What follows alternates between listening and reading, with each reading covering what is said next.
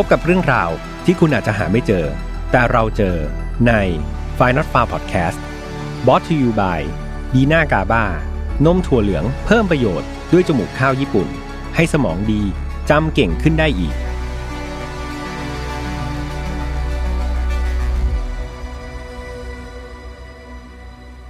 สวัสดีครับ ยินดีต้อนรับนะครับ เข้าสู่ Final f a r Podcast วันนี้คุณอยู่กับผมแฮมทัชพลเช่นเคยครับ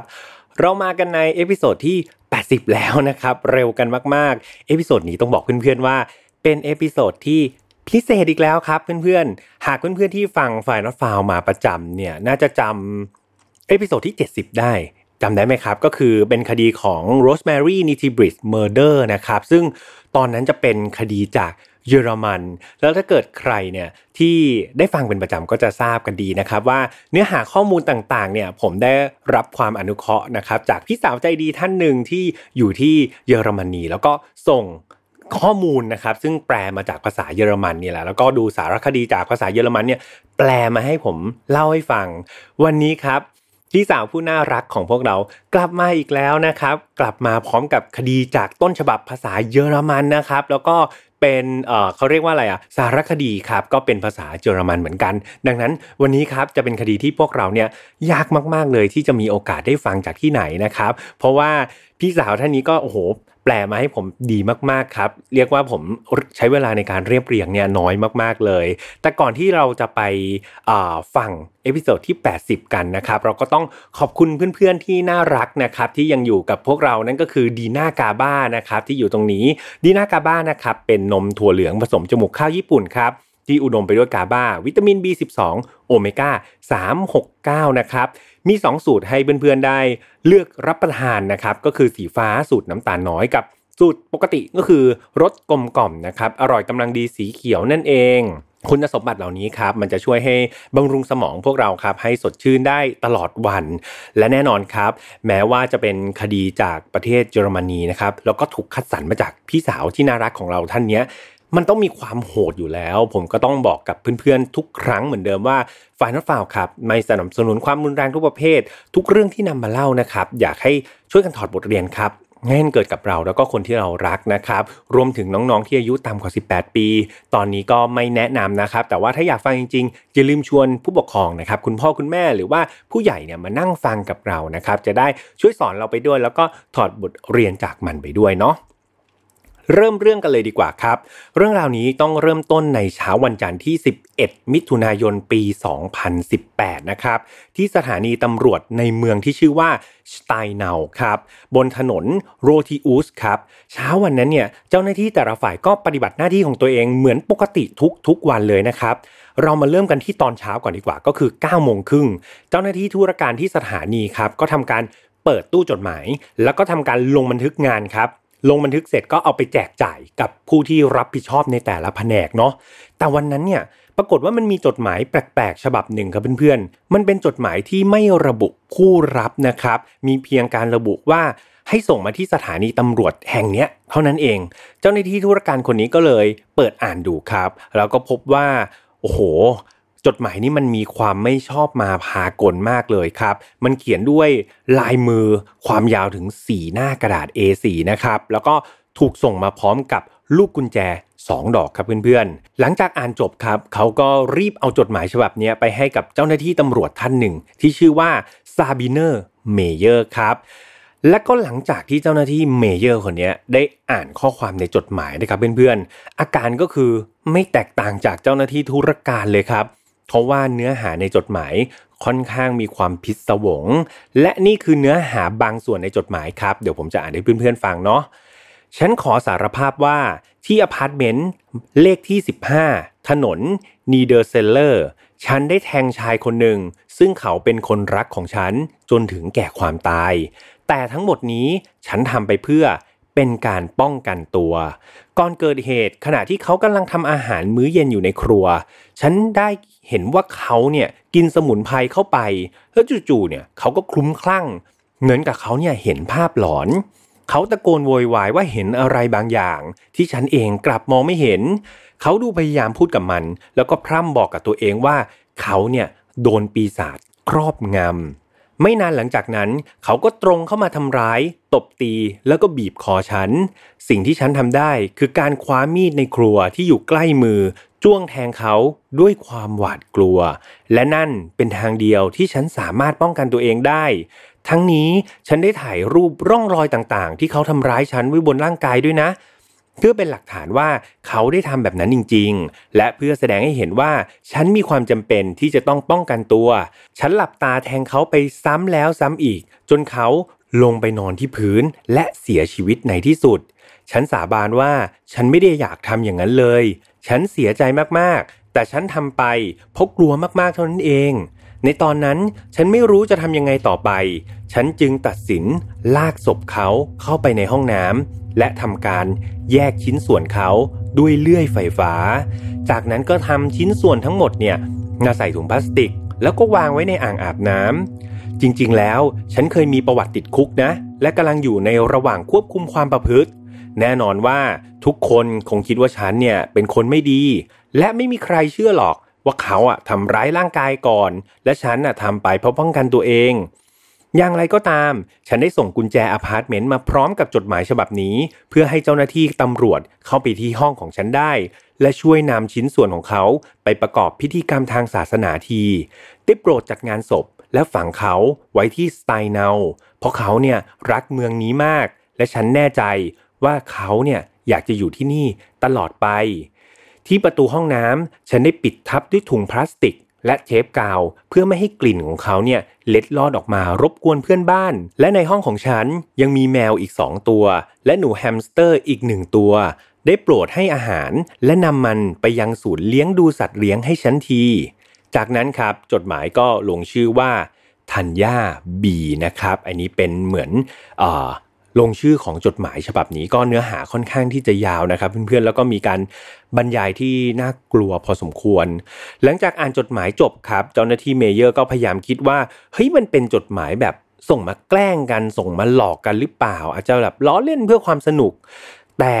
ใครล่ะจะบ้าแบบส่งจดหมายมาพร้อมกับกุญแจให้เจ้าหน้าที่ตำรวจนะครับเพื่อจัดการศพที่ตัวเองเนี่ยกระทำมา แต่เพื่อพิสูจน์ความจริงครับ ไม่ว่า ใจหนึ่งเขาจะคิดว่าเอ้ยมันอาจจะจริง หรือใจหนึ่งเขาอาจจะคิดว่ามันอาจจะเป็นการแกล้งกันเนี่ยเขาก็ต้องพิสูจน์ครับด้วยความเป็นตำรวจ เจ้าหน้าที่เมเยอร์ก็เลยตัดสินใจที่จะไปยังสถานที่ที่ระบุไว้ในจดหมายครับ พร้อมกับภาวนาในใจลึกๆว่า ขอเถอะขอให้มันเป็นเรื่องล้อเล่นเท่านั้นเอง เวลา 11 นาฬิกา 5 นาทีของวันนั้นครับ เจ้าหน้าที่เมเยอร์พร้อมกับเจ้าหน้าที่อีก 2 นายเนี่ยก็เดินทางไปยังอพาร์ตเมนต์เลขที่ 15 ถนนนีเดอร์เซลเลอร์ซึ่งอยู่ห่างจากสถานีตำรวจไปประมาณ 8 กิโลเมตรนะครับ เมื่อไปถึงเนี่ยเจ้าหน้าที่เมเยอร์ก็ได้เช็คตู้จดหมายหน้าตึกครับ เพื่อดูว่าเฮ้ยที่หน้าตึกเนี่ยมีระบุคู่พักที่ชื่อว่าธัญญาหรือเปล่า ปรากฏว่า มันมีครับเพื่อนๆ มันมีตู้จดหมายที่มีคนที่เป็นเจ้าของในตึกเนี่ยชื่อว่าธัญญาจริง ๆ เจ้าหน้าที่ตำรวจครับก็ได้ใช้กุญแจเนี่ยมี 2 ดอกใช่ไหมครับ ดอกที่1เนี่ยไขประตูหน้าตึกเข้าไปก่อน ปรากฏว่ามันไขได้ครับเพื่อนๆ นั่นทำให้เจ้าหน้าที่ทั้ง 3 คนเนี่ยเริ่มรู้สึกใจไม่ดีแล้ว และคิดว่าเฮ้ยมันอาจจะไม่ใช่เรื่องล้อเล่นแบบที่เขาคาดหวังนะครับเขาก็เลยเดินขึ้นไปที่ชั้น 2 ครับ จนถึงหน้าประตูห้องพักของธัญญาและใช้ กุญแจอีกหนึ่งดอกครับ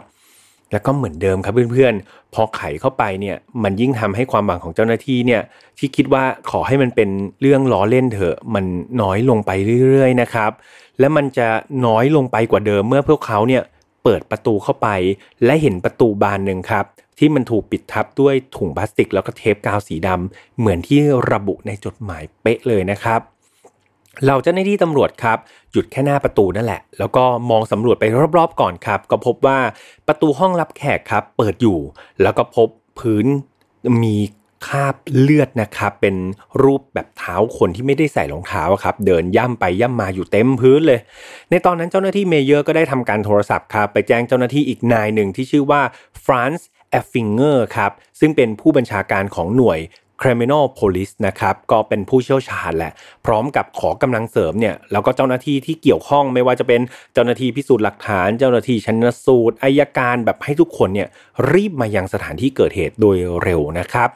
เมื่อเจ้าหน้าที่ทุกฝ่ายเนี่ยมาถึงก็ทำการตรวจสอบครับ เจ้าหน้าที่ตำรวจก็เลยทำการลอกเทปกาวแล้วก็ถุงพลาสติกที่ปิดประตูห้องน้ำอยู่นะครับ แล้วพวกเขาก็ต้องตกใจเป็นอย่างมาก เมื่อภายในห้องน้ำเนี่ยมันเจอนองไปด้วยเลือดครับเพื่อนๆ พร้อมทั้งผนังเนี่ยแบบโอ้โหมันมีเลือดกระเซ็นเต็มเพดานเลยนะครับ มันมีรอยล่องรอยของแบบความโหดร้ายที่ บรรยายไม่ออกเลยนะครับ อยู่ในห้องน้ำนั้น แล้วก็ภายในอ่างอาบน้ำครับ มันมีถุงพลาสติกสีดำวางอยู่จริง ๆ ด้วยครับ เหมือนที่ระบุในจดหมายไม่มีผิด เจ้าหน้าที่พิสูจน์หลักฐานครับ ยังได้พบมีดครับ เป็นมีดทำครัวขนาด 30เซนติเมตร1ด้าม แล้วก็พบ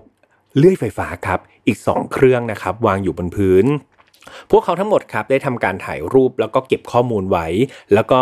เริ่มนะครับที่จะเปิดถุงพลาสติก ที่อยู่ในอ่างน้ำทีละถุงครับ เนื้อหาต่อไปนะครับค่อนข้างที่จะโหดร้ายนิดนึงครับ ใครที่รับประทานอาหารอยู่นะครับ หรือว่ารู้สึกไม่สบายใจเนี่ยก็อยากให้หยุดไว้ก่อนนะครับ เพราะว่าพี่แฮมก็ไม่อยากให้ใครรู้สึกไม่ดีจริง ๆ ส่วนใครที่พร้อมนะครับ มาฟังการเปิดถุงกันนะครับ คือภายในเนี่ยต้องบอกว่าถุงเนี่ยบรรจุ อวัยวะต่างๆ ของมนุษย์ไว้หมดเลยครับ ไม่ว่าจะเป็นศีรษะนะครับที่ถูกตัดขาดนะครับ แล้วก็แขนขา ก็เรียกว่าอวัยวะต่างๆครับ หลังจากที่นำออกมาจากถุงเนี่ยถูกหั่นออกถึง 36 ชิ้นนะครับ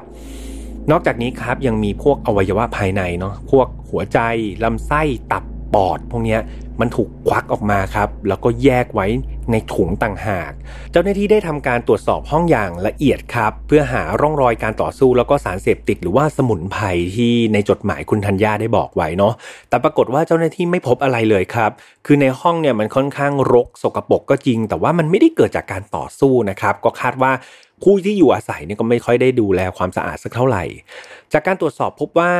ผู้ตายนะครับ ชื่อว่าคุณมาตินเอฟครับอายุ 47 ปี มีอาชีพเป็นคนขับรถบัสครับในเมืองสไตน์นานี่แหละ แล้วก็เขาก็มีชื่อเป็นเจ้าของอพาร์ตเมนต์แห่งนี้ด้วยนะครับเจ้าหน้าที่ตำรวจครับได้ทำการถ่ายรูปครับแล้วก็เก็บหลักฐานจากทุกพื้นที่ภายในห้องอย่างละเอียด เก็บพวกคราบเลือดนะครับรอยนิ้วมือสารคัดหลั่งต่างๆ ไม่ว่าจะเป็นเหงื่อน้ำลาย รวมถึงพวกแมลงวันครับแล้วก็หนอนเนี่ยที่มันขึ้นอยู่บนซากศพแล้วนะครับ เพื่อทำการวิเคราะห์ แล้วก็ระบุเวลาการเสียชีวิตที่แน่ชัดอีกครั้งหนึ่ง ภายในห้องไม่พบร่องรอยใด ๆ ของคุณธัญญาเลยครับ ไม่ว่าจะเป็นข้าวของเครื่องใช้ส่วนตัวเสื้อผ้า มีแต่เพียงคำให้การจากเพื่อนบ้านนะครับ แล้วก็ป้ายที่ตู้จดหมายที่ผมเล่าไปตอนแรกเท่านั้นเองที่แสดงว่าเคยมีผู้หญิงที่ชื่อธัญญาเนี่ยอยู่ในห้องนี้เนาะสิ่งเหล่านี้ครับมันแสดงให้เห็นถึงพฤติกรรมการลบ ร่องรอยของตัวเองครับเพื่อนๆ ซึ่งมันค่อนข้างจะขัดแย้งกับข้อความสารภาพในจดหมายว่าเธอเนี่ยทำการฆาตกรรมผู้ชายคนนี้เพื่อป้องกันตัว เจ้าหน้าที่ฟรานซ์ครับจึงได้ติดต่อกับเจ้าหน้าที่ที่ทำการวิเคราะห์พฤติกรรมอาชญากรคนหนึ่งที่ชื่อว่ามาร์คทีฮอฟมันครับมาช่วยทำคดีนี้ด้วย ในตอนนี้เนี่ยทางตำรวจให้น้ำหนักนะครับในการทำการฆาตกรรมว่าน่าจะเป็นการฆาตกรรมโดยเจตนามากกว่า ไม่ใช่การป้องกันตัว เพราะว่าธัญญาเนี่ยมีการปกปิดร่องรอยตัวเองครับ มีการปิดบังแล้วก็อำพรางศพด้วยเนาะแม้ทางเจ้าหน้าที่ตำรวจจะเชื่อแบบนั้นครับ แต่มันก็ยังมีความขัดแย้งเกิดขึ้น คือ ถ้าเธอเจตนาฆ่าผู้ชายคนนี้จริง ๆ แล้วทำไมเธอต้องให้ข้อมูล แล้วทำไมเธอต้องส่งกุญแจมาให้กับเจ้าหน้าที่ตำรวจทำไมแบบไม่หายไปเฉยๆเลยถูกไหมครับ แถมดูจากปฏิกิริยาของเพื่อนบ้านเนี่ย เอาจริงๆ ไม่มีใครรู้เลยครับว่าในห้องเนี่ยเกิดเหตุฆาตกรรมเกิดขึ้นครับ ไม่มีใครได้ยินเสียงอะไรผิดปกติ ไม่มีใครได้กลิ่น ไม่มีใครสงสัยในการหายตัวไปของทัญญาแล้วก็ผู้ชายของที่อยู่ในห้องนี้เลยนะครับ มีเพื่อนสนิทคนหนึ่งเนี่ยที่ค่อนข้างสนิทที่สุดละกับคุณทัญญากับแฟนของเขาที่อยู่ในห้องเนี้ยเขาก็ให้การตำรวจว่า เนี่ยเขาก็คิดว่าคุณมาตินกับคุณธัญญาเนี่ยที่อยู่ทั้งคู่เนี่ยน่าจะไปเที่ยวพักผ่อนที่ต่างเมืองด้วยกัน เท่านั้นเองครับ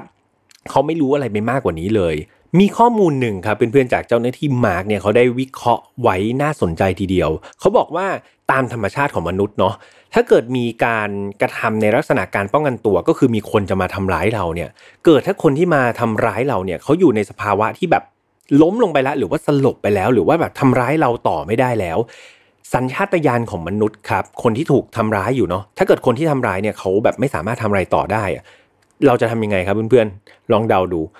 เขาก็ควรจะวิ่งหนีใช่ไหมครับ นี่คือสิ่งที่เจ้าหน้าที่มาร์กได้วิเคราะห์ครับว่าเฮ้ยถ้าเกิดคนนั้นเขามาทำร้ายคุณธัญญาจริง คุณมาตินมาทำร้ายคุณธัญญาจริง แล้วมาตินเนี่ยถูกแทงตายไปเนี่ยล้มลงไปเนี่ยสิ่งที่ธัญญาควรจะทำคือ รีบวิ่งหนีออกมาให้เร็วที่สุดใช่ไหมหรือว่าตะโกนขอความช่วยเหลือจากข้างบ้าน แต่ว่าธัญญาทำสิ่งที่ตรงกันข้ามครับ ก็คือเขาบอกว่ามาตินเนี่ยทำร้ายเขาแล้วเขาแทงเพื่อป้องกันตัว แต่ทำไมมาตินเสียชีวิตไปแล้ว แทนที่เธอจะวิ่งออกมาขอความช่วยเหลือทำไมเธอต้องทำการอำพรางศพนะครับทำไมต้องหั่นศพเป็นชิ้นๆด้วย ซึ่งเอาจริง ๆ พฤติกรรมการหั่นศพนี้เป็นการกระทำที่เป็นไงครับ ต้องใช้เวลาใช่ครับ แล้วก็เสี่ยงต่อการถูกจับได้มากๆ ดังนั้นครับ คนที่รู้สึกว่าตัวเองตกอยู่ในภาวะอันตรายเนี่ยจึงไม่มีทางครับที่จะทำอะไรแบบนี้อย่างแน่นอนนะเป็นคำถามที่เกิดขึ้นมากมายครับ กับคดีนี้ไม่ว่าจะเป็นความจริงแล้วมันเกิดอะไรขึ้นกันแน่ครับ มันตรงกับสิ่งที่ธัญญาได้บอกไว้ในจดหมายหรือเปล่า และเธอเนี่ยถูกกระทำจริง ๆ หรือเปล่า หรือสุดท้าย เธอนั่นแหละ คือฆาตกรที่แท้จริงนะครับ เจ้าหน้าที่ตำรวจครับได้กลับไปพิจารณาเนื้อหาในจดหมายใหม่ทั้งหมดเลย แล้วก็พบว่าในจดหมายของธัญญาครับ บางส่วนเนี่ยได้มีการระบุถึงลูกๆของเธอด้วยนะครับ ที่อยู่ที่สถานเลี้ยงเด็กกำพร้า เธอเองเนี่ยปรารถนาที่จะไปเยี่ยมลูกๆ หากเธอมีโอกาสครับ จากการสืบค้นข้อมูลเนี่ยพบว่าธัญญาเธอเกิดแล้วก็โตที่ดอทมุลนะครับ เธอผ่านการแต่งงานมาแล้วถึง 3 ครั้ง แล้วเธอก็มีลูกถึง 7 คน ลูกบางคนของเธอเนี่ยถูกอุปการะครับ ไปเป็นบุตรบุญธรรม แล้วก็ยังมีอีกหลาย ๆ คนที่ไม่ได้รับการอุปการะธัญญาก็ไม่ได้เลี้ยงดูครับ ก็นำไปฝากไว้ที่สถานเลี้ยงเด็กกำพร้าทั้งหมด เจ้าหน้าที่มาร์คครับได้การได้ทำการวิเคราะห์ครับว่าธัญญาเนี่ยเอาจริง ๆ น่าจะเป็นบุคคลที่อันตรายครับ ซึ่งความอันตรายนี้มันมีต่อทั้งตัวเธอเอง ก็คือเธอเนี่ยมีแนวโน้มที่อาจจะฆ่าตัวตายได้นะครับเพื่อนๆ นอกจากนี้เนี่ยเขาก็ยังเป็นคนที่อันตรายต่อคนอื่นๆด้วย และแน่นอนครับหนึ่งในคนที่น่ากังวลที่สุดก็คือลูกๆของพวกเธอเอง เด็กๆที่ถูกอุปการะไปแล้วแน่นอนว่าปลอดภัยครับ เพราะว่าตามกฎหมายเนี่ยก็ไม่สามารถที่จะเปิดเผยข้อมูลได้อยู่แล้วว่าใครเนี่ยที่รับ ลูกของคุณธัญญาไปอุปการะใช่ไหมครับ ดังนั้นจึงมั่นใจได้ว่าธัญญาเนี่ยไม่น่าจะตามรอยนะครับไปหาครอบครัวเหล่านั้นได้ แต่ที่น่าเป็นห่วงคือลูกๆของเธอที่ยังอยู่ในสถานเลี้ยงเด็กกำพร้าครับ เพราะว่าเธอเนี่ยรู้สถานที่เหล่านั้นไง เจ้าหน้าที่ฟรานซ์ครับก็เลยทำการแบบค้นข้อมูลเลยนะ แล้วก็พบว่าสถานที่เลี้ยงเด็กกำพร้าเนี่ยของลูกๆของธัญญาเนี่ย มีอยู่ 2 แห่งครับที่เธอเนี่ยฝากไว้แต่ทั้ง 2 แห่งนั้นน่ะอยู่ในเมืองดอร์ทมุนด์ทั้งหมดเลย เจ้าหน้าที่ฟรานซ์จึงได้ทำการติดต่อเจ้าหน้าที่ตำรวจในพื้นที่ดอร์ทมุนด์ครับให้ส่งเจ้าหน้าที่เนี่ยไปทำการคุ้มครองสถานที่เลี้ยงเด็กกำพร้า พร้อมทั้งขอความร่วมมือให้สำรวจครับแล้วก็ตรวจตราพวกสถานีรถไฟ โรงแรมคือทุกอย่างเนี่ยที่อาจจะ ส่งผลไปในการจับกลุ่มตัวธัญญาได้เนี่ยก็ให้ข้อมูลกับตำรวจที่ดอทมูลไปทั้งหมดเนาะคือตอนนี้เจ้าหน้าที่ครับกลัวว่าเธอเนี่ยอาจจะก่อเหตุซ้ำอีกครั้งหนึ่งซึ่งตอนนี้ปัญหาคือมันไม่มีใครรู้เลยครับว่าธัญญาเนี่ยอยู่ที่ไหน แล้วก็มีแผนที่จะทำอะไรต่อ ทางเจ้าหน้าที่เมเยอร์ครับได้ทำการสอบถามเพื่อนบ้านของมาตินแล้วก็ธัญญาได้ความว่า สามสี่วันก่อนเนี่ยกลางดึกเนี่ยมีคนเห็นธัญญานะขนถุงขยะจำนวนมากเลยครับ ไปทิ้งบริเวณหลังตัวอาคารอพาร์ตเมนต์แห่งนี้ เจ้าหน้าที่ตำรวจก็เลยไปทำการตรวจสอบครับ ในจุดที่ทิ้งขยะ แล้วก็พบคราบเลือดครับ แล้วก็ร่องรอยต่างๆ แต่มันไม่พบหลักฐานใดๆเพิ่มเติม ดังนั้นก็เลยสันนิษฐานครับว่าสิ่งที่ธัญญานำมาทิ้งน่าจะเป็นขยะครับแล้วก็เป็นข้าวของของเธอเอง พวกเครื่องใช้หรือว่าเสื้อผ้าของเธอเพื่อ เป็นการลบร่องรอยของตัวเองนะครับเพื่อนๆ ในเวลาต่อมาครับ เจ้าหน้าที่ตำรวจในดอทมูลก็ได้แจ้งครับว่าลูกๆของธัญญาที่อยู่ในสถานเลี้ยงเด็กกำพร้าที่อยู่ในความดูแลของตำรวจเนี่ยก็ได้รับการดูแลเรียบร้อยแล้ว ดังนั้นไม่ต้องกังวลอะไร และจากการสอบถามเด็กๆนะครับ ก็พบว่าธัญญาเนี่ยก็ยังไม่ได้มีการติดต่อลูกๆของเธอมานะครับ ก็น่าจะสบายใจได้ระดับหนึ่ง เจ้าหน้าที่มาร์คครับได้ให้ความเห็นว่าตอนนี้ ธัญญาเอาจริง ๆ เธอไม่เหลือใครแล้วนะครับ สิ่งที่มนุษย์จะทำเวลาที่โดดเดี่ยวคืออะไรครับเพื่อนๆ มันคือการกลับไปบ้านครับ กลับไปที่ที่คุ้นเคยหรือว่าเซฟโซนของตัวเองนั่นเอง เพื่อกลับไปหาครอบครัวหรือเพื่อนหรือว่ากลับไปหาความทรงจำเก่าๆของตัวเอง และที่กล่าวมาทั้งหมดครับเพื่อนๆจำได้ไหมครับว่าธัญญาเกิดที่ไหนธัญญาเกิดที่ดอทมูลครับลูกของเธอก็อยู่ที่ดอทมูลดังนั้นเขาจึงตัดสินใจครับโทรไปติดต่อเจ้าหน้าที่ตำรวจที่ดอทมูลเพื่อทำการเฝ้าระวังนะครับในการตามหาตัวธัญญาอย่างเข้มงวดครับ กลับมาที่การชันสูตร พลิกศพบ้าง หลังจากชันสูตรอย่างละเอียดนะครับจากหลักฐานต่างๆ ที่เก็บมาเนี่ยแพทย์ได้ระบุการตายว่าคุณมาตินเนี่ยน่าจะเสียชีวิตวันที่ 5 มิถุนาปี 2018 เวลาก็คือ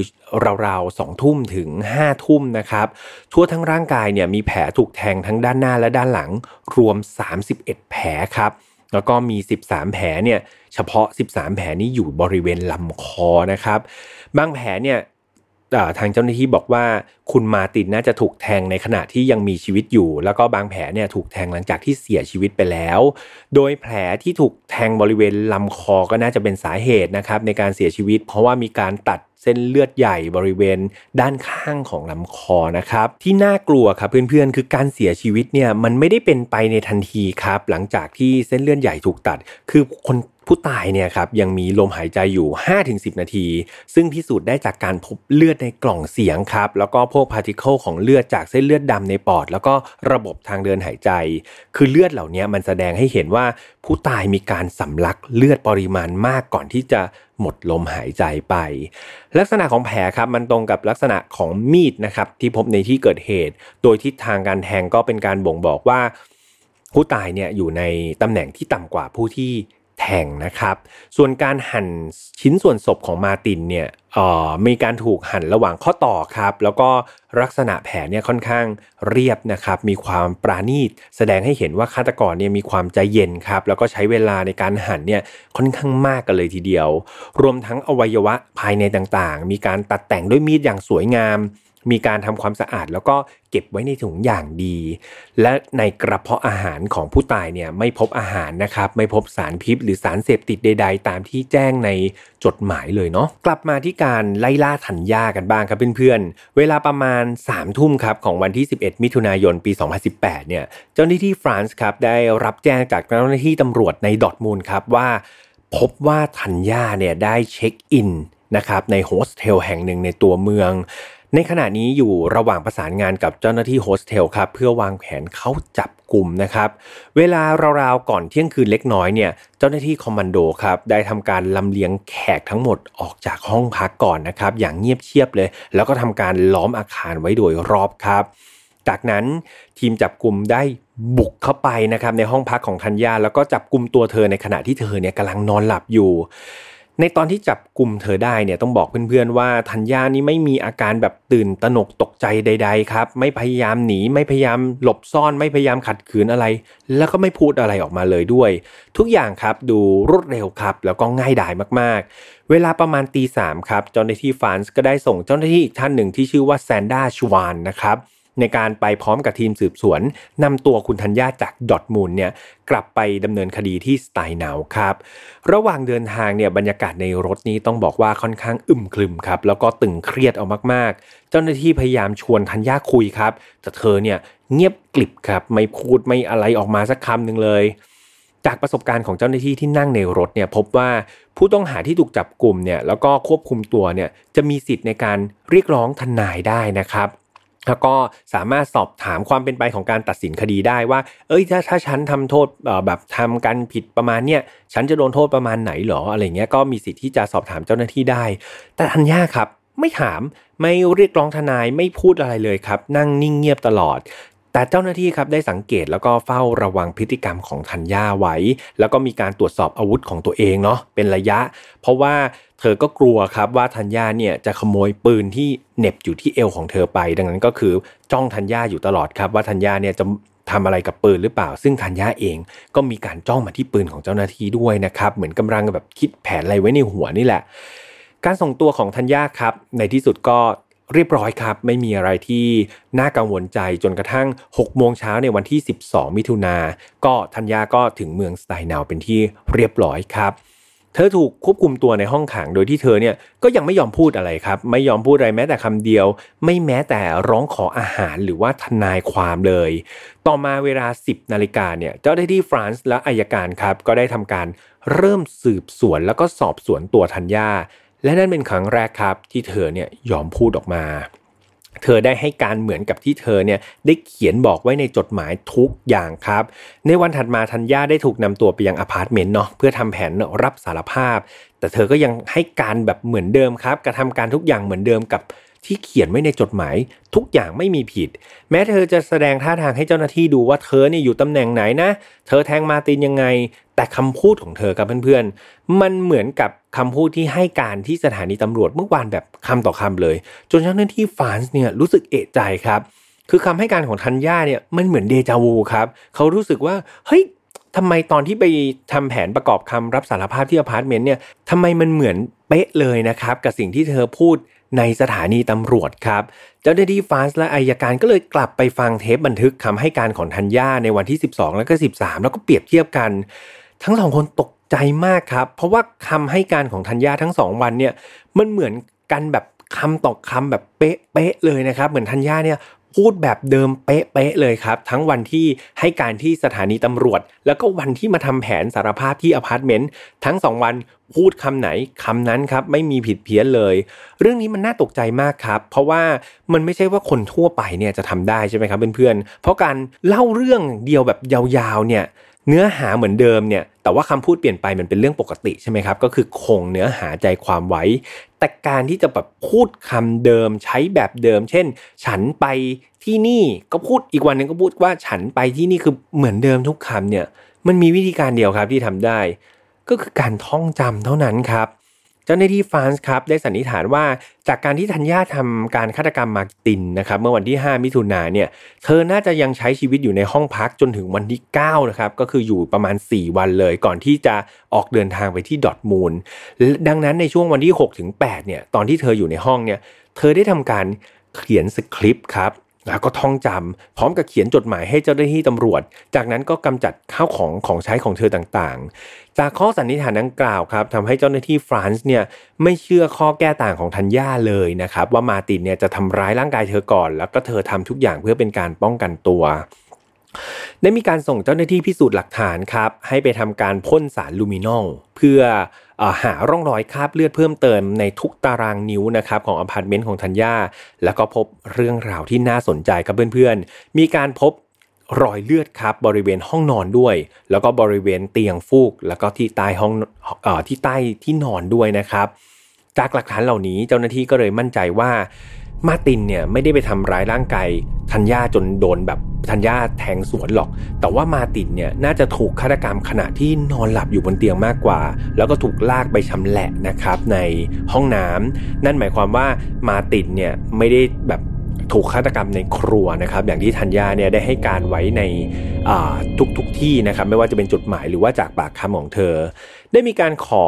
ตรวจสอบกล้อง CCTV ครับทุกตัวในเมืองสไตนาวด้วยนะ ตั้งแต่วันที่ 5 ถึงวันที่ 9 และจากการตรวจสอบครับอย่างละเอียดพบว่าในวันที่ 6 มิถุนาตอน 10 โมง 10 นาทีเนี่ยมีภาพครับจับได้ว่าธัญญาเนี่ยกำลังกดเงินอยู่ที่ตู้ ATM โดยใช้บัตร ATM ของมาตินนะครับแล้วก็กล้องที่จับได้ก็เป็นกล้องของตู้ ATM นั่นเอง เธอสวมเสื้อสายเดี่ยวครับไม่มีการปิดบังใบหน้า บริเวณลำคอก็ไม่ได้มีร่องรอยการถูกบีบหรือว่าถูกทำร้ายใด ๆ ซึ่งเอาจริง ๆ เป็นไงครับเพื่อน มันขัดแย้ง เพราะว่าวันที่เกิดเหตุคือวันที่ 5 มิถุนายนนะครับ เธอบอกว่าเธอเนี่ยถูกมาตินทำร้ายร่างกายแล้วก็บีบคอเธอ จนเธอเนี่ยแทงเขาเข้าไปใช่ไหมครับ แต่ว่ารูปที่บันทึกได้ครับ มันเกิดขึ้นวันที่ 6 นะครับ ซึ่งถ้าเธอพูดจริงว่าเธอถูกมาตินทำร้ายวันที่ 5 จริง ๆ วันที่ 6 ทำไมเธอไม่มีร่องรอยการถูกทำลาย แล้วก็ออกมากดเงินได้อย่างสบายใจ ซึ่งมันแบบขัดแย้งมากๆถูกไหมครับ นอกจากนี้ยังพบว่าในวันที่ 6 วันเดียวกันนั้นน่ะเวลาประมาณเที่ยงครึ่งครับธัญญาได้ทำการซื้อเลื่อยไฟฟ้าครับสตัวจากร้านขายเครื่องมือในเมือง พร้อมกับซื้อพวกเทปกาวถุงพลาสติก กระดาษชำระแบบขนาดใหญ่เลยนะ แล้วก็น้ำยาทำความสะอาดเป็นจำนวนมากครับ ต่อมาในวันที่ 9 มิถุนาเวลา 9 โมงเนี่ยก็พบว่าธัญญาครับขึ้นรถไฟออกจากเมืองครับ แล้ววันที่ 10เนี่ยก็พบภาพธัญญาไปเข้าร้านแทททูนะครับเป็นร้านสักนะครับในตัวเมืองออดอทมูลหลังจากขอข้อมูลจากเจ้าของร้านแทททูแห่งนี้ก็พบว่าเธอเนี่ยสักชื่อนามสกุลวันเดือนปีเกิด แล้วก็วันเสียชีวิตของมาตินนะครับไว้ที่แขนของเธอ นอกจากนี้ยังพบว่าเธอเนี่ยเข้าออกร้านเสื้อผ้าร้านเครื่องสำอางอีกหลายร้านกันเลยทีเดียว นอกจากนี้ยังมีการตรวจสอบการใช้งานโทรศัพท์ของเธอด้วยนะครับ แล้วก็พบข้อมูลที่น่าสนใจก็คือ เธอมีประวัติการค้นหาใน Google ครับ ตั้งแต่เดือนกุมภาพันธ์ที่ผ่านมา โดยหัวข้อที่เธอค้นหาเนี่ยมันน่าสนใจมากครับเพื่อนๆ เช่น วิธีการฆ่าคนแบบต่างๆ การใช้ถุงพลาสติกคลุมหัวคน การทำให้ขาดอากาศหายใจทำยังไงนะ ที่ฆ่าคนแล้วทำให้เหมือนเป็นอุบัติเหตุ การฆ่าคนโดยใช้สารพิษจากสมุนไพร ผลของการใช้ยาเกินขนาด ยาชนิดต่างๆ ต้องใช้ยังไงนะ ถึงจะ overdose สารพิษต่างๆ จากพืชผักสวนครัว การใช้พิษจากดอกไม้และสัตว์นะครับ อันนี้ก็เป็นแบบ ข้อมูลที่ธัญญา search ใน Google ซึ่งเอาจริง ๆ คนปกติอย่างพวกเราไม่มีทางที่จะไป search ข้อมูลอะไรแบบนั้นอยู่แล้วถูกไหมครับ นอกจากนี้ครับธัญญายังมีการสั่งซื้อสมุนไพรแล้วก็ยาสามัญประจำบ้านทางอินเทอร์เน็ตนะครับซึ่งเอาจริง ๆ ยาและสมุนไพรเหล่านั้น มีความเป็นพิษนะครับถ้าเกิดใช้ผิดวิธีแล้วก็ในปริมาณที่มันไม่เหมาะสมมีการพบว่าธัญญาครับได้มีการทดลองผสมยาแล้วก็สมุนไพรต่างๆ แล้วก็ทดลองใช้กับ สัตว์เลี้ยงของเธอครับ อันนี้ก็น่าเศร้ามากๆ คือจำได้ไหมครับว่าธัญญามีหนูแฮมสเตอร์อยู่นะครับ จริงๆ เป็นหนูแฮมสเตอร์ของมาตินนะครับ ซึ่งแฮมสเตอร์เหล่านั้นเนี่ย ถูกนำมาทดลอง คือธัญญาเนี่ยจะผสมยาแล้วก็สมุนไพรแล้วก็ให้แฮมสเตอร์กิน พอแฮมสเตอร์ตายครับก็จะซื้อตัวใหม่มาเปลี่ยนทุกๆ ครั้งก็คือ ซื้อแบบขนาดเท่าเดิมสีเหมือนเดิมทำให้มาตินครับเขาก็ไม่ได้สังเกตว่าเฮ้ยจริงๆแฮมสเตอร์ของเขามันโดนธัญญาฆ่าตายไปแล้วนะครับแล้วก็ธัญญาเนี่ยก็นำมาเปลี่ยนทุกๆ สัปดาห์ นอกจากจะทดลองกับแฮมสเตอร์แล้วนะครับเพื่อนๆที่ รักน้องแมวก็ทำใจนิดนึงครับ คือเธอได้ทดลองกับแมวด้วยนะครับของมาติน คือก่อนหน้านี้มาตินมีแมว 5 ตัวครับ แต่ว่าธัญญาเนี่ยได้ทำการทดลองกับแมวไป 3 ตัวครับ แล้วก็แมว 3 ตัวนั้นก็ได้เสียชีวิตไปจากยาพิษของเธอ จากการตรวจสอบนะครับสืบค้นทำให้เจ้าหน้าที่ฟรานซ์เนี่ยทราบว่าทัญญาได้ทำการวางแผนฆาตกรรมมาตินเนี่ยเป็นเวลานานแล้วเนาะคำถามคือ อะไรล่ะครับ คือแรงจูงใจที่ทำให้ธัญญาเนี่ยโอ้โห ตั้งหน้าตั้งตาในการฆ่ามาตินมากขนาดนั้น เจ้าหน้าที่ฟรานซ์ครับได้ลงพื้นที่เพื่อสอบถามข้อมูลเกี่ยวกับตัวมาตินคนที่เป็นเหยื่อก่อนเนาะโดยเจ้านายแล้วก็เพื่อนร่วมงานของมาตินกว่า 20 คนเนี่ยให้การตรงกันหมดเลยครับว่ามาตินเนี่ยเป็นผู้ชายที่เรียบร้อยมากชอบช่วยเหลือคนอื่นสุภาพ แต่เขาก็เป็นคนไม่ค่อยพูดนะ ชอบทำงานทำแต่งานก็เลยแบบไม่ค่อยมีเพื่อนมากนัก มาตินรู้จักกับธัญญาตั้งแต่ก่อนที่เธอจะถูกจำคุกในปี 2015 ครับ ในระหว่างที่จำคุกเนี่ยมาตินก็คอยไปเยี่ยมธัญญาที่คุกอยู่เสมอเลย พร้อมกับซื้อของไปเยี่ยมแล้วก็เอาหนังสือไปอ่านให้ฟังด้วย หลังจากธัญญาพ้นโทษออกมาครับก็คือปี 2017 เนี่ย มาตินก็เลยรับเธอมาอยู่ด้วยกัน ตั้งแต่ปี 2018 ครับ เพื่อนร่วมงานก็สังเกตว่า เฮ้ย เอาจริง ๆ มาตินเนี่ยเริ่มป่วยออดๆ แอดๆ นะ เดี๋ยวก็ปวดหัว เดี๋ยวก็ท้องเสีย เดี๋ยวก็อาเจียน แล้วก็ลาป่วยอยู่บ่อยๆ ทั้งทั้งที่ก่อนหน้าเนี่ยมาตินแทบไม่เคยป่วยครับ เขาเป็นคนแข็งแรงมากๆ ส่วนเพื่อนบ้านที่อาศัยอยู่ในตึกเดียวกัน แล้วก็ในระแวกเดียวกันเนี่ย ก็ให้การในทิศทางเดียวกันครับว่ามาตินเนี่ย เป็นคนดีนะ เป็นคนมีน้ำใจ เป็นคนใจดี ภาพที่เห็นบ่อยๆ ก็คือมาตินเนี่ยก็จะพาแมวของเขาครับไปเดินในสวนสาธารณะ แล้วก็มาคอยให้อาหารไก่ครับ ซึ่งไก่เนี่ยเป็นไก่ของยายข้างบ้าน ก็จะซื้ออาหารไก่มาให้ยายข้างบ้านเสมอเลยแบบ มาป้อนอาหารไก่ ก็ดูมาตินเป็นคนที่รักสัตว์มากๆครับทางด้านธัญญาบ้าง เหล่าเพื่อนบ้านก็ได้ให้การว่า เอาจริงๆธัญญาเป็นคนเก็บตัวมาก ไม่สูงสิงกับใครเลย แล้วก็ดังนั้นครับมันก็เลยไม่มีใครรู้รู้จักเธอเป็นพิเศษนะครับ มาตินเคยเปรยกับเพื่อนร่วมงานด้วยนะว่าเขาเนี่ยอยากจะเลิกกับธัญญาเนาะเขาเนี่ยไม่มีความสุขกับความสัมพันธ์ของกับธัญญาเลย เพราะว่าธัญญาเนี่ยชอบมากดดันเขา ชอบมาบงการเขา และที่สำคัญเนี่ยธัญญาไม่ชอบสัตว์เลี้ยงของเขาเลยนะครับนั่นเป็นสิ่งที่ทำให้เขาเนี่ยรู้สึกอึดอัดมาตลอด หลังจากเจ้าหน้าที่ตำรวจครับอายการได้ทำการสืบสวน แล้วก็รวบรวมหลักฐานต่างๆ กว่า 5 เดือนครับ ก็ได้ทำการสรุป การตายของมาติน ซึ่งมีข้อมูลใหม่ก็คือสถานที่ครับว่ามันไม่ได้เกิดที่ครัวนะแต่สถานที่เกิดการฆาตกรรมที่แท้จริงก็คือที่ห้องนอนต่างหากครับ โดยคาดว่าหลังจากมาตินเนี่ยเลิกงานมาก็มานอนพักในห้องนอน ในขณะที่ธัญญาเนี่ยน่าจะกำลังทำอาหารเย็นอยู่ในครัวนะครับ จากนั้นเธอก็ใช้โอกาสนี้แหละ แทงไปที่คอของเขาจนขาดใจตาย แล้วก็กระหน่ำแทงซ้ำตามร่างกาย จากนั้นก็ลากร่างของเขาครับเข้าไปในห้องน้ำแล้วก็ทำการ แยกชิ้นส่วนครับจากแผลการตัดชิ้นส่วนต่างๆของมาตินแสดงให้เห็นว่าทัญญาเนี่ยใช้เวลาในการตัดแล้วก็ทำมันอย่างปราณีตเลย ตรงจุดนี้ครับจิตแพทย์ได้วิเคราะห์ว่าทัญญาเนี่ยกำลังอิ่มเอมครับกับช่วงเวลานี้เหมือนเธอเนี่ยกำลังได้รับ โทฟี่หรือว่าถ้วยรางวัลจากสิ่งที่เธอทำและนั่นเองครับเป็นสาเหตุที่เธอเนี่ยน่าจะใช้เวลาอยู่กับศพต่อไปอีกหลายวันครับเพื่อตักตวงช่วงเวลาแห่งความสุข รวมถึงระลึกถึงสิ่งที่เธอได้ทำโดยการสักนะครับสักชื่อนามสกุล วันเกิดแล้วก็วันตายของมาตินนะครับ ไว้ที่แขนข้างขวาของเธอด้วยครับเพื่อนๆและการที่เธอส่งจดหมายแล้วก็ลูกกุญแจถึงตำรวจเนี่ยมันไม่ใช่การรับสารภาพ มันไม่ใช่การสำนึกผิดครับ แต่มันคือการท้าทายตัวเองครับทำให้เธอเนี่ยอยากจะท้าทายว่า เฮ้ย มันจะมีคนที่เชื่อคนที่มีประวัติติดคุกอย่างเธอหรือไม่ หากตำรวจครับได้จดหมายแล้วคิดว่ามันเป็นการล้อเล่นแบบปล่อยผ่านจดหมายเธอไปไม่มีการตรวจสอบใด ๆ เธอก็แน่ใจได้ครับว่าต่อไปเนี่ยต่อให้เธอพูดความจริง มันก็ไม่มีใครเชื่ออีกแล้ว แต่หากตำรวจครับ เชื่อจดหมายของเธอ ว่าเธอเนี่ยทำจริง ๆ ตำรวจเนี่ยจะตามจับเธอได้หรือเปล่า และใช้เวลาอีกเท่าไหร่ คือทัญญามองเรื่องเหล่านี้เป็นชาเลนจ์ครับ หรือว่าเป็นเกมเป็นความท้าทายในชีวิตเท่านั้นเองเลยนะครับ ซึ่งจากคดีนี้ครับ มันสุดยอดมาก ๆ เพราะว่าตำรวจเนี่ยใช้เวลาในการจับกลุ่มเพียง 14 ชั่วโมง หลังจากได้รับจดหมายนะครับ แล้วก็จับกลุ่มทัญญาได้ในที่สุด ก็เรียกว่าต้องยกย่องตำรวจ มาก ๆ ครับ เก่งมาก ๆ เลย ทางด้านแรงจูงใจก็อย่างที่บอกเพื่อนๆไปว่า มันไม่มีความชัดเจนครับ ไม่มีใครที่สามารถสรุปได้แน่ชัดนะครับ ว่าทำไมธัญญาถึงทำการฆาตกรรมมาตินถ้าหวังทรัพย์สินเนี่ยเอาจริง ๆ มาตินก็ไม่ใช่คนร่ำรวยอะไรครับ ไม่มีทรัพย์สินอะไรเลย ถ้าจะเพราะว่ามาตินกำลังจะบอกเลิกเนี่ยก็ไม่มีใครสามารถที่จะบอกได้อยู่ดีนะครับ และอีกอย่างหนึ่งมันก็ไม่มีใครทราบแน่ชัดว่าจริง ๆ มาตินเคย พูดว่าจะเลิกหรือว่าจะตัดความสัมพันธ์กับธัญญา ไปก่อนหน้านี้หรือเปล่า หรือว่าแค่ไปเปรยกับเพื่อนร่วมงานเท่านั้นเอง ซึ่งอาจจะยังไม่เคยคุยกับธัญญาก็เป็นได้ครับ ดังนั้นแรงจูงใจเนี่ยคนที่รู้ก็คือธัญญาแต่เธอกลับไม่ยอมบอกเจ้าหน้าที่ตำรวจครับ ก็ได้แต่คาดเดากันไปเนาะในที่สุดครับวันที่ 7 ธันวาคมปี 2018 อายการก็ได้มีการสั่งฟ้องธัญญา4 ข้อหาดังนี้ครับ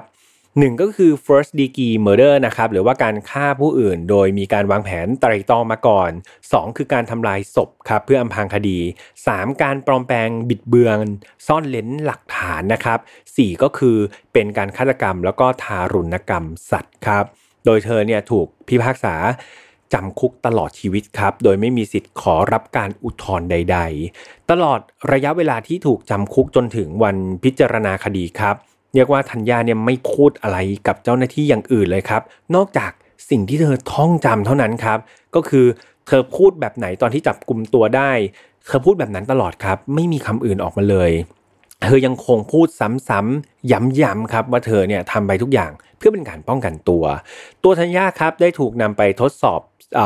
ปัญหาทางจิตด้วยนะครับ แต่ว่าก็ไม่ได้มีการเปิดเผยต่อสาธารณชนครับ ว่าจริงๆ แล้วธัญญามีปัญหาทางสุขภาพจิตหรือเปล่านะครับ ก็จบกันไปครับสำหรับคดีนี้ก็เป็นอีกหนึ่งคดีที่ค่อนข้างที่จะมีความโหดร้ายนะครับ แล้วก็เนื้อหาเนี่ยเข้มข้นแล้วก็ยาวมากๆเลยสำหรับฟุตเทจนะครับหรือว่ารูปภาพในคดีนี้ค่อนข้างที่จะ มีน้อยนิดนึงครับซึ่งพี่สาวของเราก็ได้บอกแล้วว่า ในตัวสารคดีที่ไปหามาเนี่ยก็ส่วนมากก็จะเน้นไปที่เรื่องราวของตำรวจ แล้วก็การสืบสวนสอบสวนมากกว่าที่จะเห็นตัวฆาตกรหรือว่าตัวของเหยื่อนะครับ ดังนั้นต้องขออภัยด้วยถ้าเกิดเรื่องนี้มี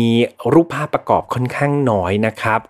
สำหรับคดีนี้ครับก็ต้องบอกตรงๆว่าผมก็ไม่เคยได้ยินมาก่อนนะครับแล้วก็ต่อให้หาเองก็คงไม่น่าจะมีโอกาสหาเจอแน่ๆ ยังไงต้องขอบคุณพี่สาวผู้ใจดีท่านนี้ด้วยอีกครั้งหนึ่งหากเพื่อนๆชื่นชอบครับ ไม่ต้องทำอะไรมากเลยครับ แค่คอมเมนต์ขอบคุณให้กำลังใจพี่สาวท่านนั้นครับคืออย่างที่ผมบอกไปเนาะพี่สาวกำลังศึกษาอยู่ที่เยอรมนีดังนั้น พี่เขากำลังสอบด้วยนะครับ แค่คำขอบคุณสั้นๆ ตอบแทนกับสคริปต์หลายหน้ากระดาษ A4 อย่างพิถีพิถันที่แปลมาเนี่ยผมแบบอยากให้ทุกคนช่วยกันมอบกำลังใจนะครับ แล้วก็คำขอบคุณเล็กๆ ไม่ต้องขอบคุณพี่แฮมนะครับ อยากให้ขอบคุณพี่สาวที่ใจดีของเราดีกว่า ขอตั้งฉายาแล้วกันครับว่าเป็นพี่สาวผู้ลึกลับนะครับจากเยอรมนีแล้วกัน ยังไงก็ เพื่อนๆคอมเมนต์นะครับหรือว่ากดไลค์เป็นกำลังใจให้กับพี่สาวท่านนี้ด้วยนะครับไม่แน่ว่าในอนาคตเราก็อาจจะได้ฟังคดีแปลกๆจากเยอรมนีอีกนะครับส่วนผมเองก็ต้องขอบคุณพี่สาวมันณที่นี้ด้วยนะครับ เก่งมากๆเลยครับพี่สำหรับ ฟนอลฟาวครับเราออกอากาศทุกวันอังคารนะครับ ทางช่อง Mission to Pluto เหมือนเดิมครับ ไม่ว่าจะเป็น YouTube Spotify SoundCloud Podbean Apple Podcast นะครับ แล้วเราก็มีแฟนเพจด้วยนะครับ เข้าไปอ่านครับ ตอนนี้เราจะมีกิจกรรมดีๆ อีกมากมายเลยนะครับ อยากให้เพื่อนๆเข้าไปติดตามกัน รวมถึงใครที่ชอบ File Not Found ครับ เรามีใน Spotify แล้วก็ Apple Podcast นะ เป็นช่องแยกเปิดเป็น ASMR ได้ครับ หลายๆ คนบอกว่าฟังคดีฆาตกรรมก่อนนอนนะครับ ซึ่งบางคนก็ไม่เข้าใจครับว่าทำได้ยังไงแต่พวกเราชาว File Not Found เข้าใจนะครับ ว่าทำได้ยังไง แล้วก็ยังไงฝากเข้าไปในกลุ่มด้วยนะครับ File Not Found Family ตอนนี้มี 9,000 กว่าคนแล้วก็อบอุ่นพอสมควรครับ มีเพื่อนๆแชร์ข้อมูลมากมายนะครับ ช่วยพี่แฮมทำมาหากินกันได้เยอะเลย และสุดท้ายและท้ายสุดครับขอขอบคุณอีกครั้งกับดีน่ากาบ้านะครับทั้ง 2 สูตรเพื่อนๆ สามารถที่จะสั่งออนไลน์ดีกว่า ตอนนี้ไม่ค่อยอยากให้ออกไปไหนเนาะถ้าไม่จำเป็นจริง ๆ สั่งออนไลน์ครับเดี๋ยวทีมงานแปะเป็นลิงก์นะครับให้เข้าไปสั่งได้ ซึ่งพี่แฮมก็สั่งเป็นประจำนี่แหละครับ ก็เลยมีเอามาตั้งไว้แบบนี้ เพราะว่าก็ดื่มเป็นประจำด้วย สุดท้ายครับ วันนี้พี่แฮมอยากให้ทุกคนดูแลสุขภาพตัวเองมาก ๆ อย่าเห็นว่าวันนี้ก็ยังอัดที่บ้านเนาะดังนั้นก็หมายความว่าสถานการณ์มันไม่ได้มีอะไรดีขึ้นมากเลยครับ ดังนั้นการป้องกันตัวเองเป็นสิ่งที่สำคัญและก็ดีที่สุด ส่วนวันนี้ถ้าเกิดพี่แอมพูดตะกุกตะกักไปต้องขออภัยด้วยนะครับ เพราะว่ามีอาการเจ็บคอเล็กน้อยครับดังนั้นแต่ว่าก็ไม่อยากให้เพื่อนๆเนี่ยไม่มีฝ่ายน็อตฝ่าวฟังนะครับก็เลยพยายามครับพยายามอย่างเต็มที่แล้วมาเจอตอนที่มีความยาวค่อนข้างมาก ดังนั้น ต้องขออภัยเพื่อนๆ มาก ๆนะครับ หากมีการพูดติดขัด หรือว่าคุณภาพของภาพและเสียงเนี่ยมัน drop ลงไปจากที่เคยเป็น เดี๋ยวยังไงพี่แอมจะไปดื่มดีน่ากาบ้าครับเพื่อฟื้นฟูสภาพกล่องเสียงของตัวเองนะครับ สภาพร่างกายของตัวเองให้ดีที่สุด แล้วก็หวังว่า episode หน้าก็จะยังได้รับการสนับสนุนจากเพื่อนๆ เหมือนเดิมสำหรับวันนี้ขอแค่อย่างเดียวครับ ดูแลตัวเองดีๆ และเจอกันใหม่วันอังคารหน้า สวัสดีครับ พบกับเรื่องราว ที่คุณอาจจะหาไม่เจอ แต่เราเจอใน f i n a l f a r Podcast Presented by สมองดีจำเก่งขึ้นได้อีก ดื่มนมถั่วเหลือง ดีหน้ากาบ้า